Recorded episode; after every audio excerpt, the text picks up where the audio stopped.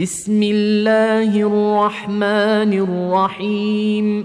ألهاكم التكاثر حتى زرتم المقابر. كلا سوف تعلمون.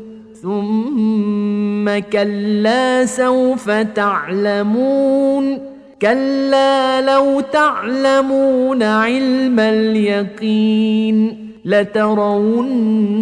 لترون الجحيم ثم لترونها عين اليقين ثم لتسألن يومئذ عن النعيم